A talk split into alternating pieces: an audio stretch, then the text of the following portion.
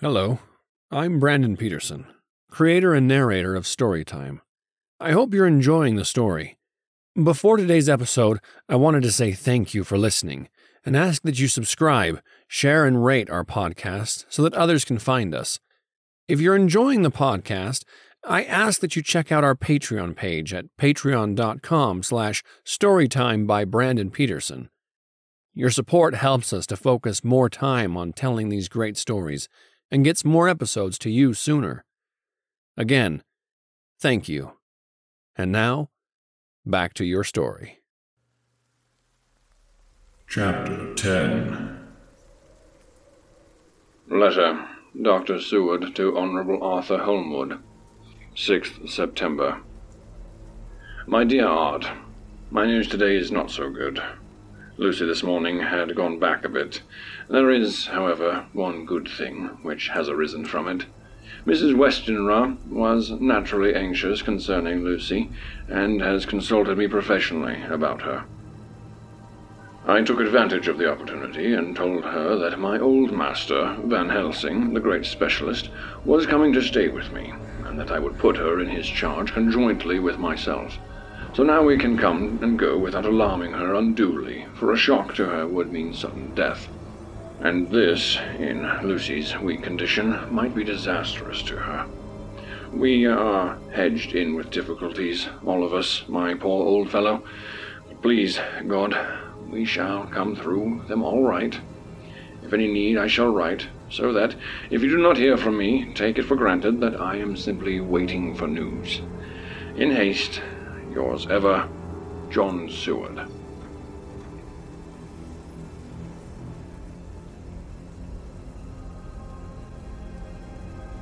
Dr. Seward's Diary, 7th September. The first thing Van Helsing said to me when we met at Liverpool Street was, Have you said anything to our young friend and the lover of her? No, I said. I waited until I had seen you as I said in my telegram. I wrote him a letter simply telling him that you were coming, as Miss Westenra was not so well, and that I should let him know if need be. Right, my friend, he said. Quite right. Better he not know as yet. Perhaps he shall never know. I, I pray so. But if it need be needed, then he shall know all. And my good friend John, let me caution you.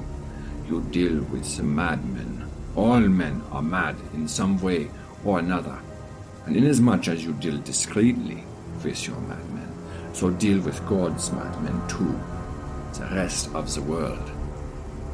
You tell not your madmen what you do nor why you do it. You tell them not what you think. So you shall keep your knowledge in its place where it may rest, where it may gather its kind around it and breed you and I shall keep as yet what we know here and here. He touched me on the heart and on the forehead, and then touched himself the same way. I have for myself thoughts at the present. Later I shall unfold to you. Why not now? I asked. It may do some good. We may arrive at some decision. He stopped and looked at me and said, My friend John, when the corn is grown, even before it is ripened, while the milk of its mother earth is in him, and the sunshine has not yet begun to paint him with the gold. The husbandman, he pulls the ear and rub him between his rough hands, and blow away the green chaff, and say to you, Look, he is good corn. He will make a good corn crop. And then the time comes. I did not see the application and told him so. For reply, he reached over and took my ear in his hand and pulled at it playfully, as he used long ago to do at lectures, and said, The good husbandman tell you so, then because he knows, but not till then. But you do not find the good husbandman dig up his planted corn to see if he grow. That is the children who play at husbandry, not for those who take it for the work of their life. See you now, friend John? I have sown my corn, and nature has her work to do in making it sprout. And if her sprout be at all, there be some promise. I will wait till the air begins to swell. He broke off, for he evidently saw that I understood. Then he went on, and very gravely. You've always a careful student, and your casebook was ever more full than the rest. You were the only student then, now you are the master. I trust that good habits have not failed. Remember, my friend, that knowledge is stronger than memory. We should not trust the weaker. Even if you have not kept the good practice, let me tell you that this case of our dear miss is one that may be, mind I say may be, of such interest to us and others that all the rest may not make him kick the beam, as your people say. Take then good note of it all. Nothing is too small. I counsel you, put down in the record even your doubts and surmises.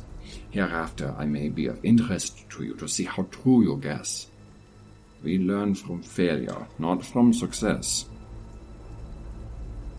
When I had described Lucy's symptoms, the same as before, but infinitely more marked, he looked very grave, but said nothing. He took with him a bag in which there were many instruments and drugs. It's a ghastly paraphernalia of our beneficial trade, as he once called them, in one of his lectures, the equipment of a professor of the healing craft.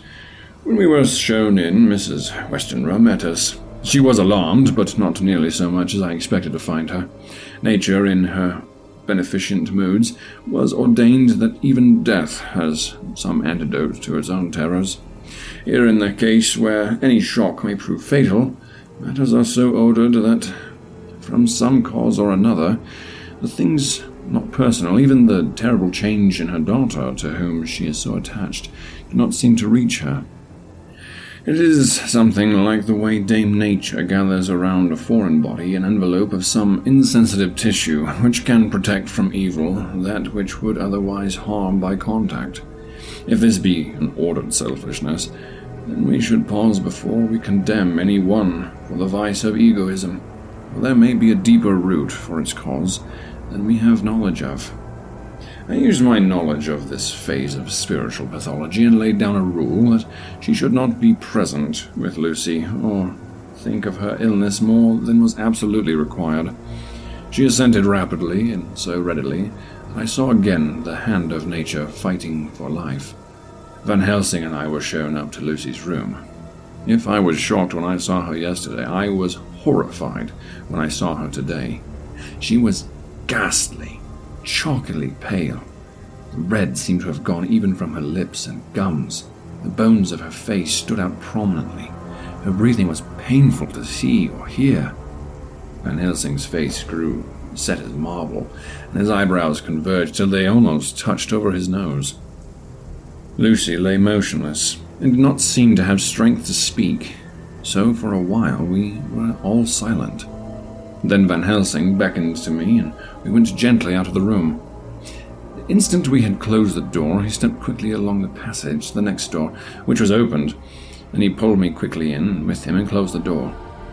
My God, he said, this is dreadful. There is no time to be lost. She will die for sheer want of blood to keep her heart's action as it should be. There must be transfusion of blood at once. Is it me or you? I am the younger and stronger, Professor. It must be me. Then get ready at once. If I will bring up my bag. I am prepared. I went downstairs with him, and as we were going, there was a knock at the hall door. When we reached the hall, the maid had just opened the door, and Arthur was stepping quickly in. He rushed up to me with an eager whisper. Jack, I was so anxious I read between the lines of your letter, and have been in agony.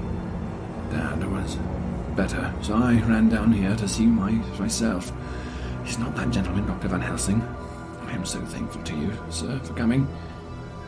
When first, the professor's eye had lit upon him. He had been angry at this interruption at such a time, but now, as he took in his stalwart proportions and recognized the strong young manhood which seemed to emanate from him, his eyes gleamed. Without a pause, he said to him gravely as he held out a hand, Sir, you have come just in time. You are the lover of our dear miss. She is bad, very, very bad. Nay, my child, do not go like that. Marie suddenly grew pale and sat down in a chair, almost fainting. You are here to help her. You can do more than any that live. And your courage is your best help. What can I do? asked Arthur hoarsely. Tell me, and I shall do it. My life is hers. I would give the last drop of my blood in her body for her. The professor was strongly humoricide, and I could, from old knowledge, detect a trace of the origin of his answer. My young sir, I do not ask so much as that. Not the last. What shall I do? There was fire in his eyes, and his open nostrils quivered with intent. Van Helsing slapped him on the shoulder. Come, he said. You are the man, and it is a man we want. You are better than me, better than my friend John. Arthur looked bewildered, and the professor went on by explaining in a kindly way. Young Miss is very bad, very bad. She wants blood, and blood she must have or die. My friend John and I have consulted, and we are about to perform what is called transfusion of blood. The transfer from full veins of one to the empty veins which pine for him. John was to give his blood, as he is the more young and strong than me. Here Arthur took me, my hand and wrung it hard in silence. But now you are here, and you are more good than us, old or young, who toil much in the world of thought. Our nerves are not so calm and our blood is not so bright as yours. Arthur turned to him and said, If you only knew how gladly I would die for her, you would understand. He stopped with a sort of choke in his voice. Good boy, said Van Helsing. In the not so far off, you will be happy that you have done all for her, love. Come now and be silent. You shall kiss her once before it is done, and then you must go. You must leave it by sign. Say no more words to Madame. You know how it is with her. There must be no shock. Any knowledge of this would be one. Come. We all went up to Lucy's room. Arthur, by direction, remained outside. Lucy turned her head and looked at us, but said nothing. She was not asleep, but she was simply too weak to make the effort. Her eyes spoke to us, and was all. Van Helsing took some things from his bag and laid them on a little table out of sight. Then he made a narcotic, and coming over to the bed, said cheerily, Now, little miss, here is your medicine. Drink it off. Good child. See, I lift you so that you swallow it easy. Yes. She made an effort with success. It astonished me how long the drug took to act. This, in fact, marked the extent of her weakness. The time seemed endless until sleep began to flicker in her eyelids. At last, however, the narcotic began to manifest its potency, and she fell into a deep sleep. When the professor was satisfied, he called Arthur into the room and bade him strip off his coat. Then he added, You may take those one little kisses while I bring over the table. Friend John, help me. So neither of us looked whilst he bent over her. Van Helsing, turning to me, said, He is so young and strong, and the blood so pure, that we need not defibrinate it. Then, with swiftness, but with absolute method, Van Helsing performed the operation. As the transfusion went on, something like life seemed to come back into poor Lucy's cheeks, and through Arthur's growing pallor, the joy of his face seemed absolutely to shine. After a bit, I began to grow anxious. The loss of blood was telling on Arthur, strong man as he was. It gave me an idea of what a terrible strain Lucy's system must have undergone, that the weakened Arthur only partially restored her. But the professor's face was set, and he stood watch in hand, with his eyes fixed now on the patient and now on Arthur. I could hear my own heartbeat. Presently, he said in a soft voice, Do not stir an instant. It is enough. You attend him. I will look at her. When all was over, I could see how much Arthur was weakened. I dressed the wound and took his arm to bring him away. When Van Helsing spoke without turning around, man seems to have brave eyes in the back of his head. The brave lover, I think, deserve another kiss, which he shall have presently. And as he had now finished his operation, he adjusted the pillow to the patient's head. As he did so, the narrow black velvet band which she seems always to wear around her throat buckled, was an odd diamond buckle which her lover had given her. Was dragged up a little and showed a red mark on her throat. Arthur did not notice it, but I could hear the deep hiss of indrawn breath, which was one of Van Helsing's ways of betraying emotion. He said nothing at the moment, but turned to me, saying, Now take down the brave young lover again. Give him the port wine. Let him lie down a while. He must then stay here. Hold. Hold a moment. I may take it, sir, that you are anxious of result. Then bring it with you in all ways the operation is successful. You have saved her life this time, and you can go home and rest in mind that all that can be is. I shall tell her all when she is well. She shall love you nonetheless for what you have done. Goodbye. When Arthur had gone, I went back to the room. Lucy was sleeping gently, but her breathing was stronger. I could see the counterpane move as her breast heaved. By the bedside sat Van Helsing, looking at her intently. The velvet band again covered the red mark. I asked the professor in a whisper, What do you make of that mark on her throat? What do you make of it? I have not examined it yet, I answered, and then and there proceeded to loose the band. Just over the external jugular vein, there were two punctures, not large, not wholesome looking. There was no sign of disease, but the edges were white and worn looking, as if by some trituration. It had once occurred to me that this wound, or whatever it was, might be the means of that manifest blood loss. But I abandoned the idea as soon as it formed. Such a thing could not be. The whole bed would have been drenched to scarlet with the blood, which the girl must have lost to leave such pallor as she was before the transfusion. Well? Said Van Helsing. Well, I said, I can make nothing of it. The professor stood up. I must go back to Amsterdam tonight, he said. There are books and things which I want.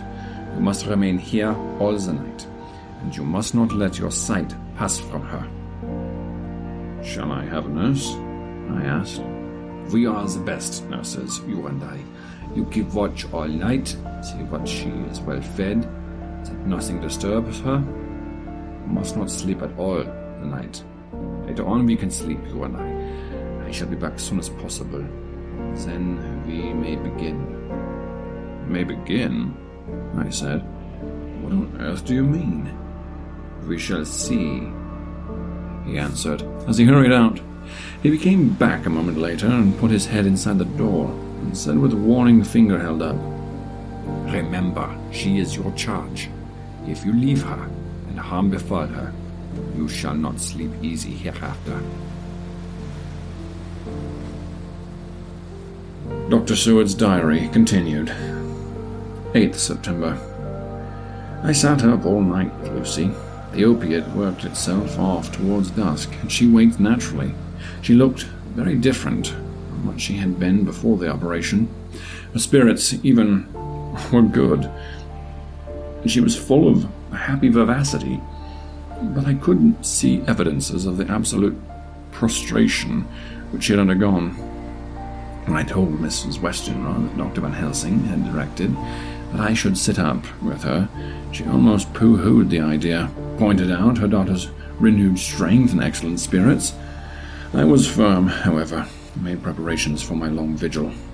When her maid had prepared her for the night, I came in, having in the meantime had supper and took a seat by the bedside.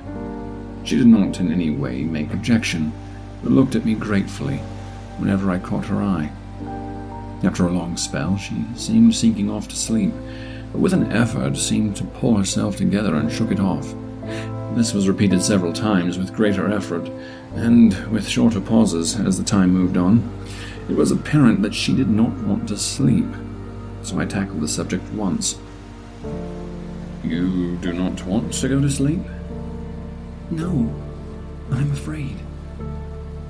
Afraid to go to sleep? Why so? It is the boon we all crave for.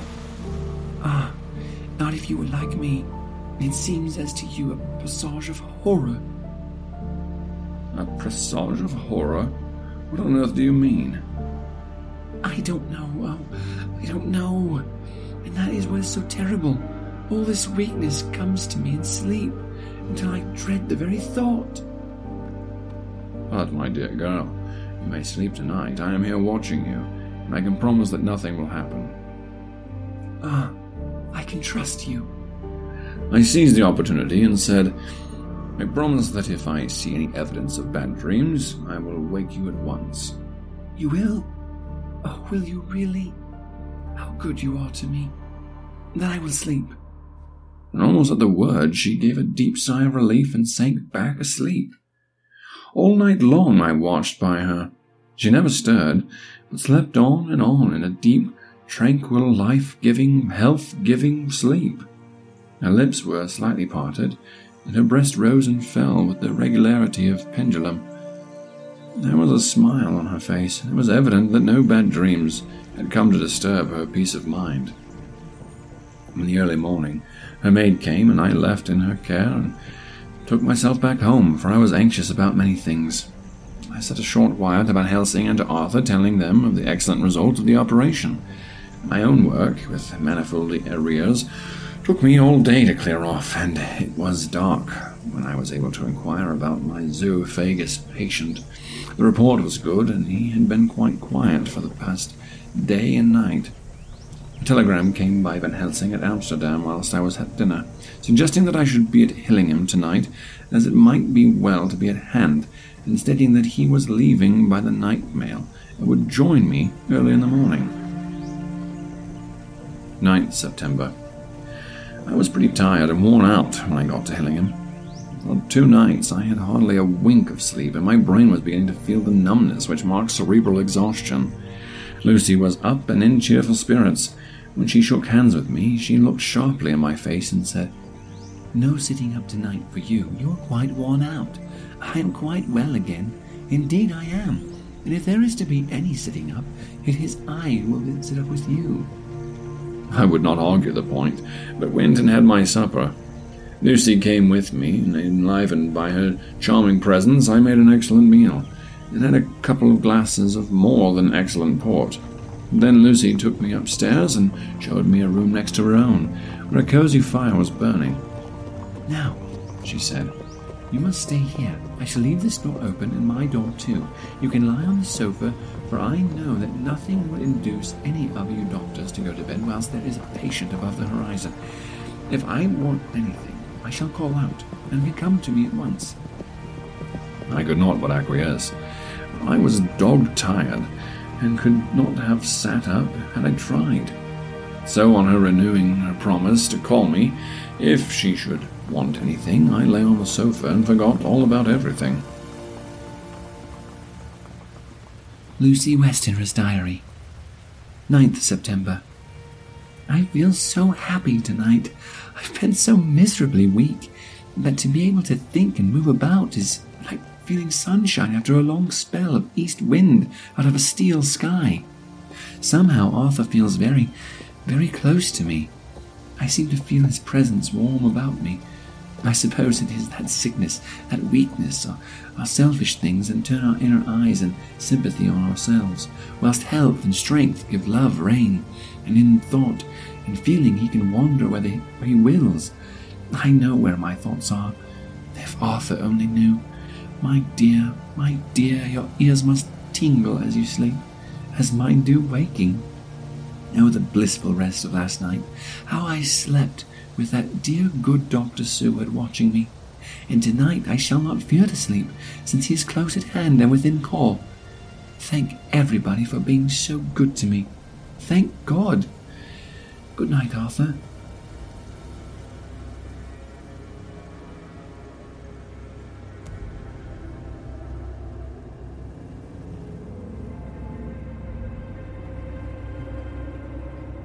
Dr. Seward's Diary, 10th September.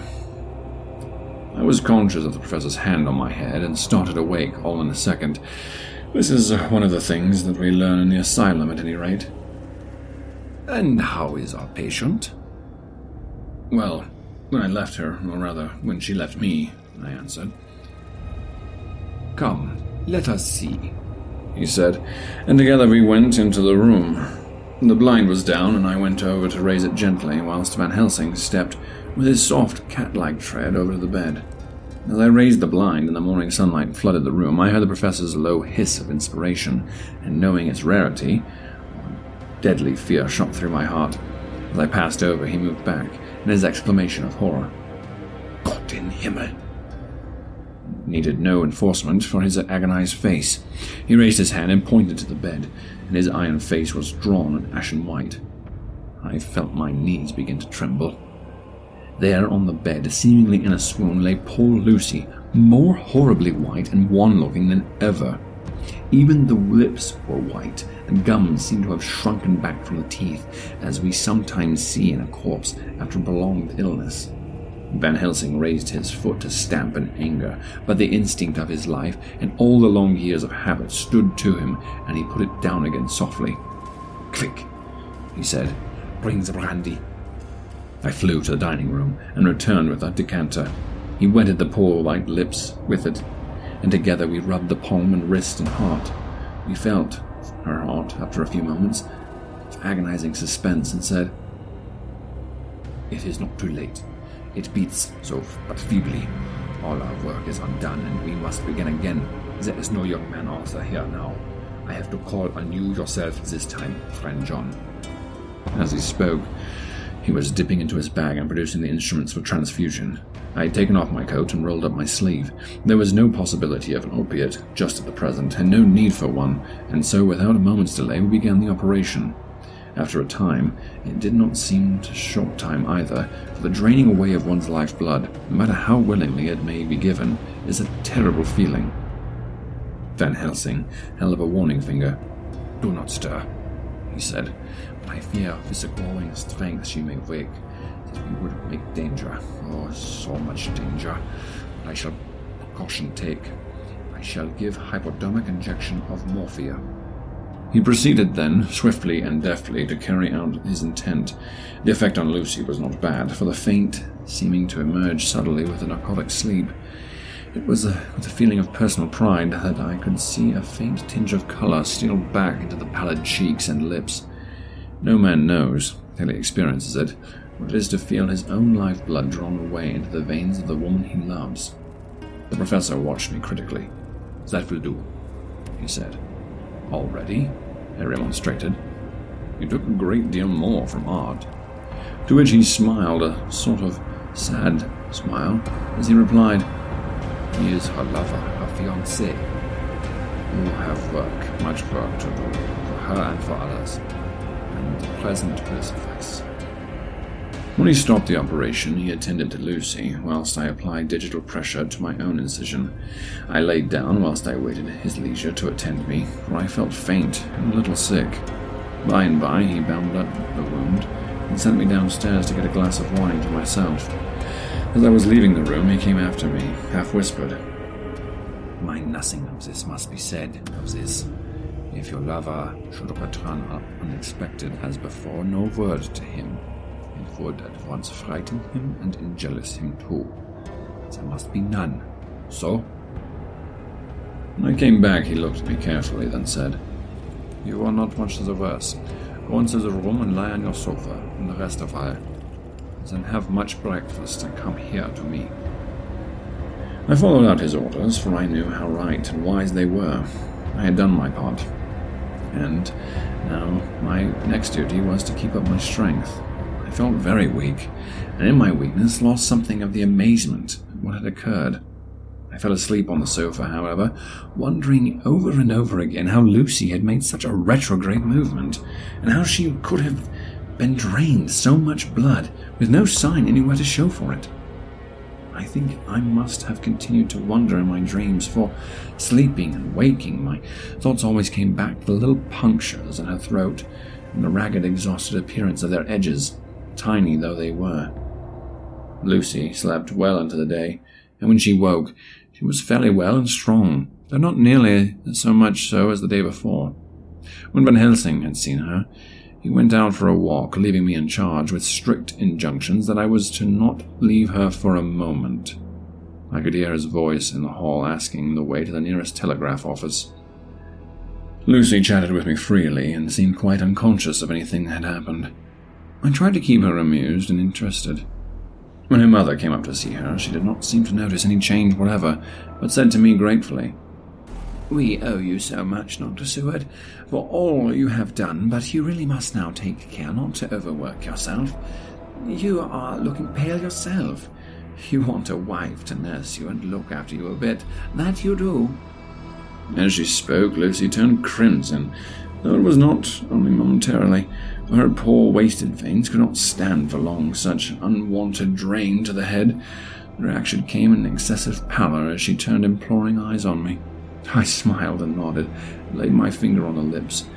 With a sigh, she sank back amid her pillows. Van Helsing returned in a couple of hours and presently said to me, Now you go home and eat much and drink enough. Make yourself strong. I stay here tonight and shall sit up with the little miss myself. You and I must watch the case. We must have none other to know. We have grave reasons.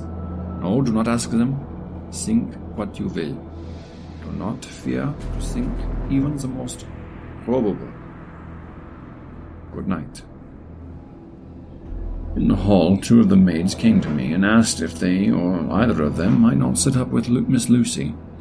They implored me to let them, and when I said it was Dr. Van Helsing's wish that either he or I sit up, they asked me quite piteously to intercede with him in the foreign gentleman. I was much touched by their kindness, but perhaps it is because I am weak at present, and perhaps because it was on Lucy's account that their devotion was manifest. For over and over again I have seen similar instances of woman's kindness. I got back here in time for a late dinner, went my rounds, all well, and set this down whilst waiting for sleep. It is coming.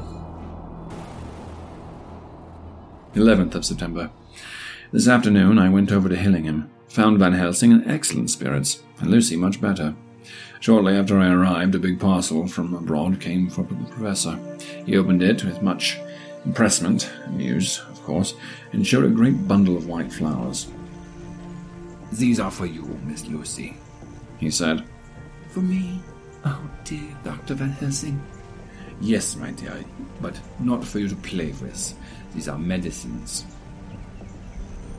Here, Lucy made a wry face. Nay, but they are not to take in a decoction or a nauseous form, so you need not snub that so charming nose, or I shall point out to my friend Arthur what woes he may have to endure and seeing so much beauty that he loves so much distort. Aha! my pretty miss, that brings the so nice nose all straight again. This is medicinal, but you do not know how. I put him in the window, make pretty wreath, and I hang him around your neck, so that when you sleep well. Oh yes, they, like the lotus flower, make the trouble forgotten. Smells so like the waters of Lethe and the fountain of youth that the conquistadors sought for the Floridas, and find him all too late. Whilst he was speaking, Lucy had been examining the flowers and smelling them. Now she threw them down, saying with a half laugh and half disgust, Oh, Professor, I believe that you are only putting up a joke on me. Why, these flowers are only common garlic. To my surprise, Van Helsing rose up and said with all his sternness, his iron jaw set and his bushy brows meeting, No trifling with me. I never jest. There is a grim purpose in all I do, and I warn you that you will not thwart me. I take care for the sake of others, if not for my own. Then, seeing poor Lucy scared, she might well be, he went on more gently. My dear, do not fear me. I only do the good for you. There is much virtue to you and those cornflowers. See, I place them myself in your room. I make myself the wreath that you wear to wear. But hush! I'm telling to others to make so inquisitive questions. You must obey. The silence is a part of obedience, and obedience is to bring you strong and well into loving arms that wait for you. Now sit a while. Come with me, friend John, and you will help me deck the room with the, my garlic, which is all the way from Haarlem. My friend Vanderpool raise herb in his glass houses all the year. I had to telegraph yesterday, or they would not have been here. We went into the room and taking the flowers with us. The professor's actions were certainly odd and not to be found in any pharmacopoeia that I've ever heard of. First, he fastened up the windows and latched them securely. Next, taking a handful of the flowers, he rubbed them all over the sashes, as though he was ensuring that every whiff of air that might get in would be laden with the garlic smell. Then, with the wisp, he rubbed it all over the jamb of the door, above, below, each side, round the fireplace in the same way. It all seemed grotesque to me, and presently I said, Well, Professor, I I know you always have a reason for what you do, but this certainly puzzles me. It is well we have no septic here. We would say that you are working some spell, or keep out some evil spirit. Perhaps I am, he answered quietly, as he began to make the wreath which Lucy was to wear on her neck. We then waited whilst Lucy made her toilet for the night, and when she was in bed, he came and himself fixed the wreath of garlic around her neck. The last words he said to her were, Take care not to disturb it, and even if the room feel close, do not tonight open the window or the door. I promise, said Lucy. Thank you both a thousand times for your kindness to me. Oh, what have I done to be blessed with such friends? As we left the house in my fly, which was waiting, Van Helsing said, Tonight I can sleep in peace, my sleep I want. Two nights of travel, much reading in the day between, and much anxiety on the day to follow, and the night to sit up and set a wink.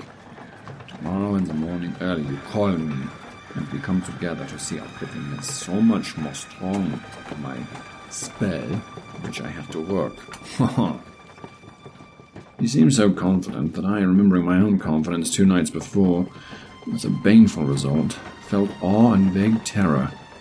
It must have been my weakness that made me hesitate to tell my friend.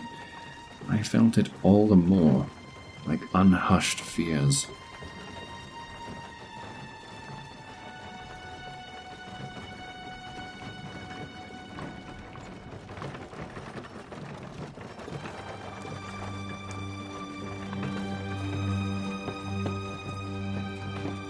We hope you are enjoying our retelling of Bram Stoker's Dracula.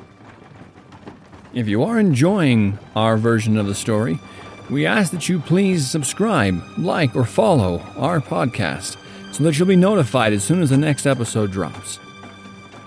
This is a labor of love, and if you're enjoying the story, we encourage you to support us through Acast Plus or tell your friends about us so that we can continue to share great stories.